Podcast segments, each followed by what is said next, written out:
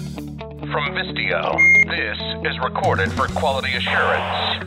A show where we talk to the world's leading CX experts about industry trends, CX technology, and transforming customer support into a streamlined strategic advantage for your business.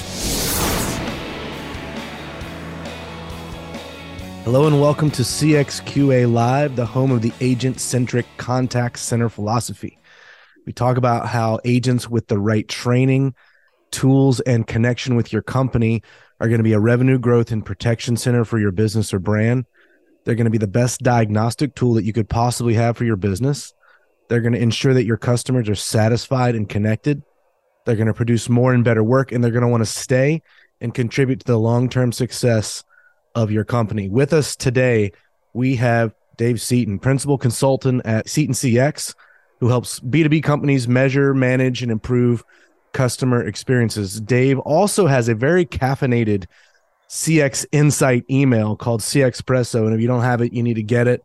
This email for brave CX leaders who want to score great buy in is something that I enjoy reading on a regular basis. Got mine this morning, got a little shot in the veins. Great to have you back on the show, Dave. Thank, thanks, Rob. Thanks for the kind words about the, the email. My number one thing with that is for CX leaders to have something they look forward to reading on Monday morning. Just a little little pick me up to get us through the week. Yeah, man, it's good stuff. Now, our topic today is something that you spend quite a bit of time on with your clients, Dave, and that's building buy-in. And I'm gonna nickname you the buy-in barista. All right. um, so buy-in is essential in any organization. If there's not a full vertical buy-in to initiatives policies, culture, etc., an organization ultimately is going to fail to accomplish its goals. Now, in CX organizations, there's a constant need to evolve to meet customers' expectations and, and needs, which means there's a constant need to create buy in across the full company, across the full CX organization in order to make these change initiatives effective. So, I mean, I've kind of set you up for this one a little bit, Dave, but why is buy in such a hot topic for CX leaders? Well, research from CXPA last year showed that buy in is the number one problem that CX leaders struggle with. It's not which you know survey methodology to use or which technology vendor is the best. It's getting buy-in for customer experience management in their organization. And i think part of that is because this idea of customer experience management is so new. But then you know, there's the other mystery as well as why are CX leaders in particular struggling with this concept of getting buy in? Yeah. I mean, I guess the follow up question would be how do you, as a CX leader, go about that process of getting buy in? Because it's, we've discussed it's necessary, but it seems highly complex as well. So I you know, use the word buy in because that's the language of the industry. But I actually don't think it's enough. I, you know, last time I was on the show, we talked about New Year's resolutions have 100% buy in, right? If buy in was enough to drive change, then New Year's resolutions would have a 100% success rate. But they don't because there's actually stages of engagement beyond buy in, and that those are commitment and action. And so for me, the the concept of well how do you move a stakeholder through these stages of engagement from ignorance not really understanding what customer experience management is to skepticism not knowing if customer experience management is right for them to buy-in okay all right, I'm bought in. I'll agree to try this thing to then commitment to actually committing time, people, or money towards the initiative. And then finally action, you know, following through, doing things, making the change. You got to move stakeholders through that entire spectrum of engagement.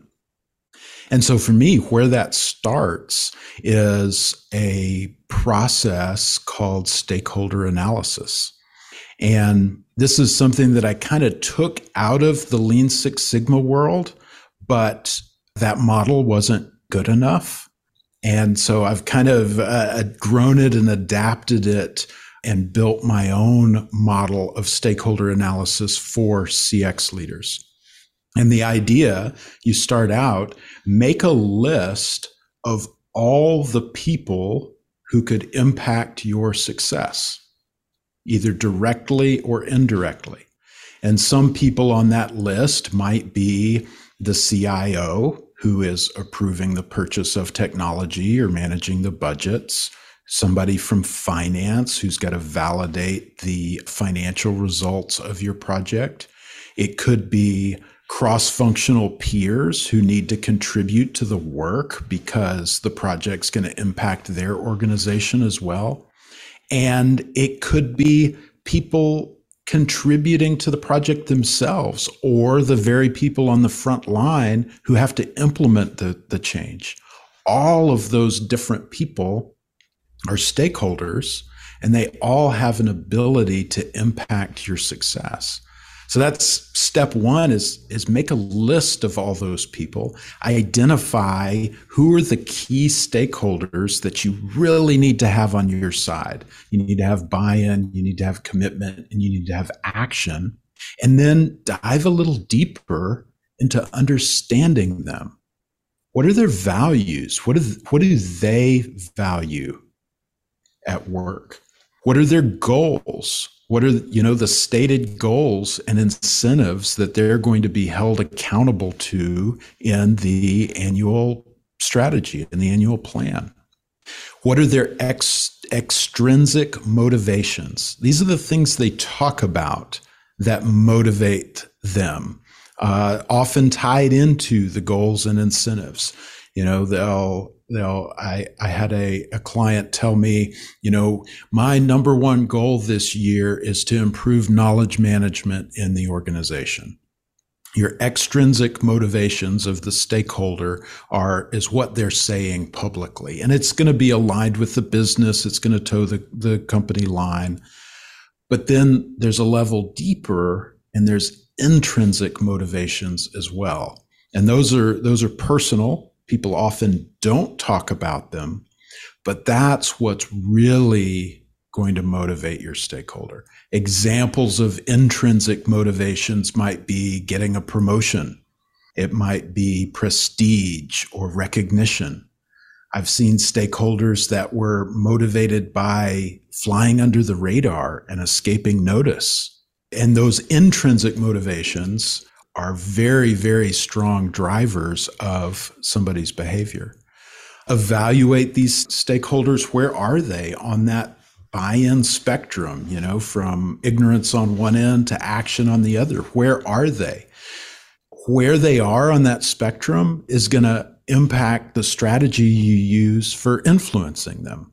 Somebody who's skeptical about the value of the initiative, you're not going to go in and ask for their commitment of resources right? Instead, you're going to try and address their skepticism and move them towards that next stage, which is buy in. And then another thing I look at is, is their personality type. Who is this person that I'm trying to influence? Because speaking my own language is only going to persuade people like me. I'm a very analytical guy. I like to share statistics and and facts and results and processes and methods, that's not going to motivate somebody who's very relationship focused who cares about the story who you know really would rather never see a statistic again in their lives. So understanding the personality type of the person that you're trying to influence along with all those other dimensions lets you make a formal plan for how you're going to influence them. One of the things I like to say is you influence with intention, not intuition. Hmm. If I just rely on my gut, I'm going to be spouting statistics and facts and figures and processes to everybody I talk to, and I'm going to turn off probably three fourths of my audience who is looking for for something else. So I have to be intentional about how I influence them. I can't just you know trust my gut because I'll end up speaking my language. So that's kind of an overview of this process I think of as stakeholder analysis. That's a good process anytime you're kicking off a new year, a new uh, initiative, a new change you want to make in the organization. Really understanding who can impact, impact your success and making a intentional plan for how you're going to influence them. I think that's a very comprehensive overview. And in many ways, I think back to opportunities that I've had that I've seen within companies to initiate change, to, you know, try to bring about improvement in areas that I recognize needed improvement. And oftentimes I've just kind of lowered my shoulder and tried to run through a wall. Right. You know, and and I'm not known for being, you know, somebody who's passive, but in many cases I've learned the hard way that not understanding what motivates all of the stakeholders really costs you not only the initiative's you know maximal success but unfortunately the relationships at times that are connected to those other stakeholders and i find that very difficult to look back and, and think about i wish i had handled things differently with this person or that person because ultimately we don't go to work to blow people up we don't go to work you know just to see what trouble we can stir up. We want to make positive change, but we also want to have meaningful co-working relationships where we are all united and aligned and winning together as a unified team. And I think stakeholder analysis in many ways not only feeds the ultimate success of initiatives, but also that sort of peaceable, aligned co-working dynamic that we all really would love to have, right? Yeah. Maybe you could kind of run over for us. You kind of did this in short. Maybe a little bit more of a, a complete list of the stakeholder types, the different various stakeholders that you're likely to see and that you really need to have in most, you know, CX organizations to get not only just the intellectual buy-in, but all the action, commitment, all that stuff. And the reason I say this is, you know, in a lot of CX organizations, you're answering in some ways outside of the CX arm of the company as far as a lot of the metrics and the P&L and all those sorts of things. And, and maybe you're the the CX thinker that was brought in to help with CX, but you know, really you're you're subordinate to people who are not CX experts. And then underneath you are people who are more operational minded. And so you're kind of an interesting connecting point between the CX operation and the P&L in a lot of cases if this is you know the type of role that you have. Yeah, I'll tell you. I'll tell you a tale of four stakeholders. Back from my days as a pr- practitioner, I had an SVP of sales, and he had a very direct personality type. Kind of his mantra was, "Just tell me what time it is. Don't tell me how the watch is made." and that's you know that not to stereotype, but that can be pretty typical of salespeople. They're very very direct, very results focused, win at all costs. Right? That's a personality type. Just give me the answer.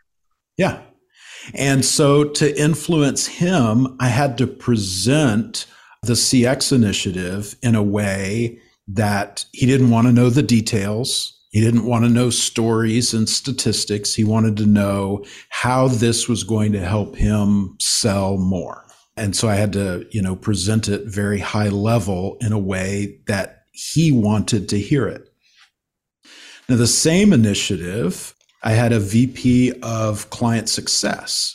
She had a very relationship based personality. She would be an I on the DISC personality type, if you're familiar with mm-hmm. DISC. I don't know that it's any better or worse than any of the other ones. It's just what I'm familiar with. She did not want to hear numbers, statistics. That did not resonate with her at all.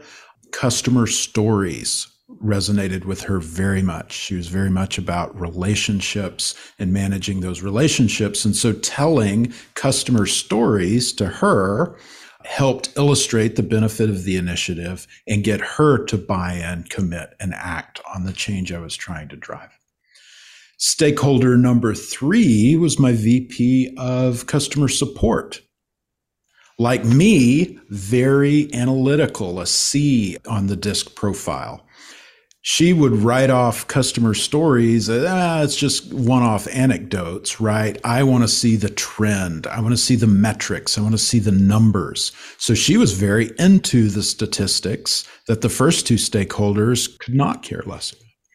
And so to influence her, I would show here's the current state and here's, you know, what customers say. And if we do this, I think we can improve this metric by this percent.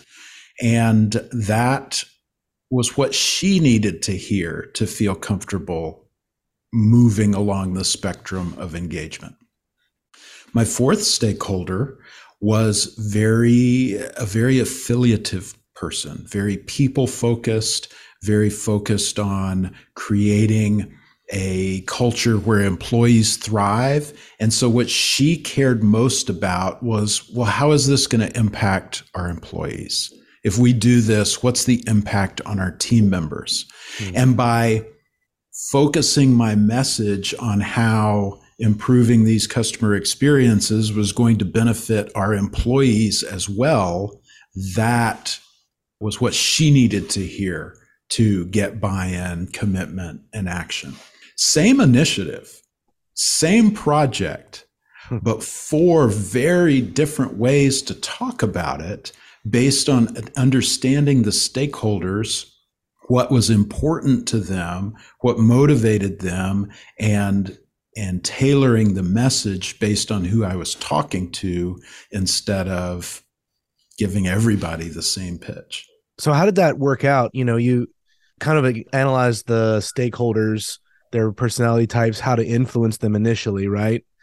And then how do how does that go as the initiative begins? Because you're obviously providing feedback ongoing on ramps for them to understand what's happening and make the adjustments that their portion of the world needs to make.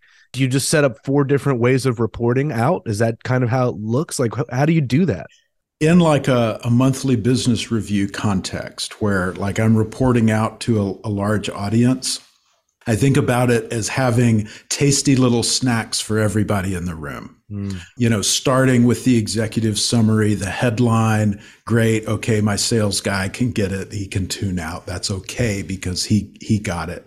Then I've got some customer stories for my stakeholders who like sweet snacks, customer anecdotes, stories, feedback, verbatims. And then for my stakeholders who like salty snacks, I've got the statistics, the trends, how are our metrics trending over time? What's our project status, you know, percent complete done? Sharing some employee feedback for my affiliative and you know mixing it all together so that everybody in my report out everybody has a little snack that they can grab onto and feel good about that this initiative is proceeding as planned the only problem with all of this is now I'm getting hungry. um, but uh, no, it makes perfect sense, right? I mean, really, you're you know you're you're trying to bring everybody to a shared understanding and cooperation within this thing, right? And so them understanding in their own language how it's working and how we can improve it is so critical to that. Now, a little earlier, and in one of your you know four primary stakeholder personas, you mentioned the one that's very interested in how this impacts the employees and mm-hmm. and earlier you mentioned individual contributors who are the ones actually implementing initiatives and i would say this is agents in a cx organization yeah. in many cases numerically speaking that portion of the org chart is very wide there's a lot of there's a lot of agents and if the agents a don't believe that there's real buy-in and commitment above them on the org chart or by those who are in leadership, then they're not going to be bought in. They're not going to be committed and they're not going to execute because they don't they don't believe it's safe for them to do that, right? If they if they think that there's not really support for this, then they're going to be like, ah, this is a terrible position for me to be in. And on the other side of that, right? If they do buy in, then you'll actually get to evaluate whether the initiative is working or not and it's very critical for the agent in a call center contact center type environment or the primary em- employee facing customers if it's a customer related initiative to really be bought in maybe you could talk about that for just a minute yeah in um, lean six sigma and formal process improvement. We've got an equation that is is really relevant to any time you're doing a change or a project. And the equation goes like like this. It's real simple. E which is the effectiveness of the change e equals q the quality of the change times a the acceptance of the change so the effectiveness of the change is the quality of the change times the acceptance of the change and when you think about that, what that's saying is that you can have the highest quality change in the world, but if the acceptance is low, it won't be very effective. Likewise, you can have a, a lower quality change, but if it's widely accepted, it could be more effective than that high quality change that wasn't accepted. Yeah. So, focusing on both sides of that the quality and the acceptance of the change, you can design something that's actually going to be effective. On the agents themselves, it's important to understand everybody goes through the change curve at a different speed. What I mean by that is you're going to have early adopters who are like, I get it. This makes sense. We should have done this a year ago. Sign me up. Let's get started. Then you're going to have people that are like, all right, this sounds pretty good. Let's kind of see how it's going to work before I jump on and fully commit. And that's the front half of your adopter curve. Then on the back half, you've got people that are skeptical, but they're going to wait and see. And then you've got, you know, at the very end, the diehards who are going to cling on to the old way of doing things until they absolutely have to change. Hmm. And so recognizing that everybody's going to go on this change journey at a different speed, that can be okay. And you can identify your early adopters and really pour into them, make them change champions, let them go, let them go fast, capture their results, celebrate their results, really embrace and nurture those early followers because they will then carry the rest of your organization through the change. So that's how you would focus on A, that acceptance of the change. That's good stuff. That's really good stuff. I feel like there's all these dynamics that go on in companies, right? Where you know, a lot of times, and you see it on shows like Undercover Boss, right? There was one episode of Undercover Boss where the CEO comes in contact with a manager in one of his stores and he's very impressed with the manager. The manager is absolutely handling everything the way that they're trained to, does a great job training the the CEO who's pretending to be a first-time employee. He's very very very impressed with this manager. And then the CEO asks, "Well, what do you think about these changes that corporate made?" you know, six months ago. And the manager says, they didn't listen to us at all. And it's causing us to make less money and to upset customers. We're losing customers all the time. And so, even in getting buy in about, you know, a change that we want to make, there's an element that needs to be present of understanding what's actually really going on. And so, mm-hmm. fostering that deeper two way mutual respect and communication makes that whole buy-in process a lot easier you know when it comes down to it rather than passing on change from on high whether you like it or not without the benefit of that mutual trust in place yeah it you've got to be really intentional about communication otherwise you can end up playing the telephone game mm. worked with an organization where the new idea was that we're going to make sure that all of our customer tickets that are open get some love every day. Whether that is just following up with the customer, letting them know we're still working on it, whatever. We want all our agents to review their queue once a day and just make sure nothing's falling through the cracks. That was the initiative from on high. By the time it got passed through the telephone game to the VP, to the director, to the manager, to the frontline employees, the message that some frontline employees got was empty your queue every day. Mm.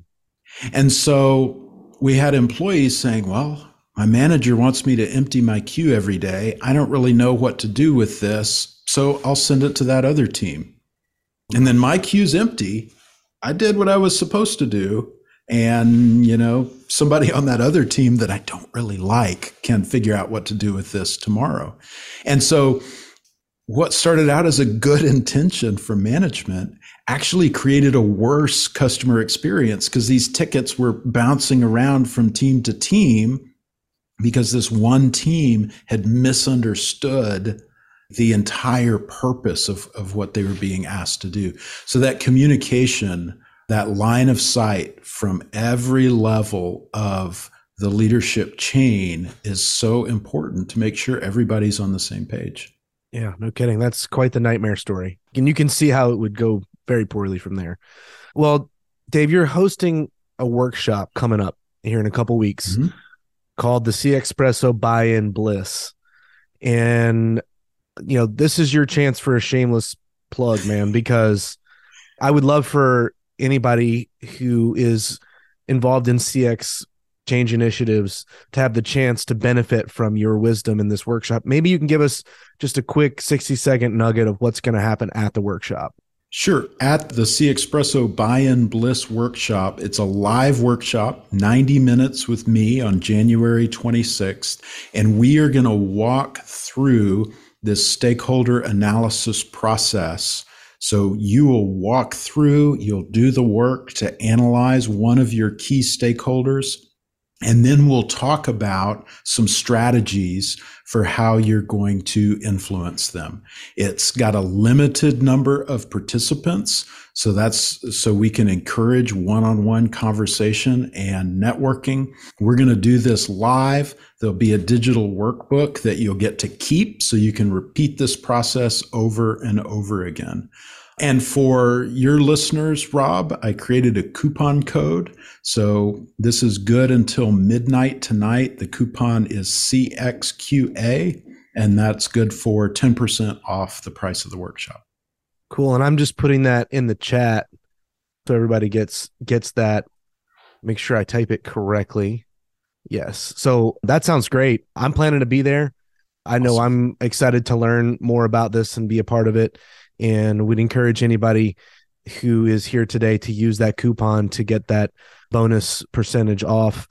As always, Dave, it's great to chat with you, man. Appreciate your investments in the broader CX world and really glad that we could talk through some things that hopefully are helpful, not just for our live audience, for, for folks who'll be viewing this content later. And looking forward to our next collaboration, my friend. Awesome. Me too, Rob. Thanks for having me. See you in the chat. Got some comments. That's awesome. Thanks for having me on the show again. Love being here. Hope everybody has a fantastic week. Absolutely. See you soon.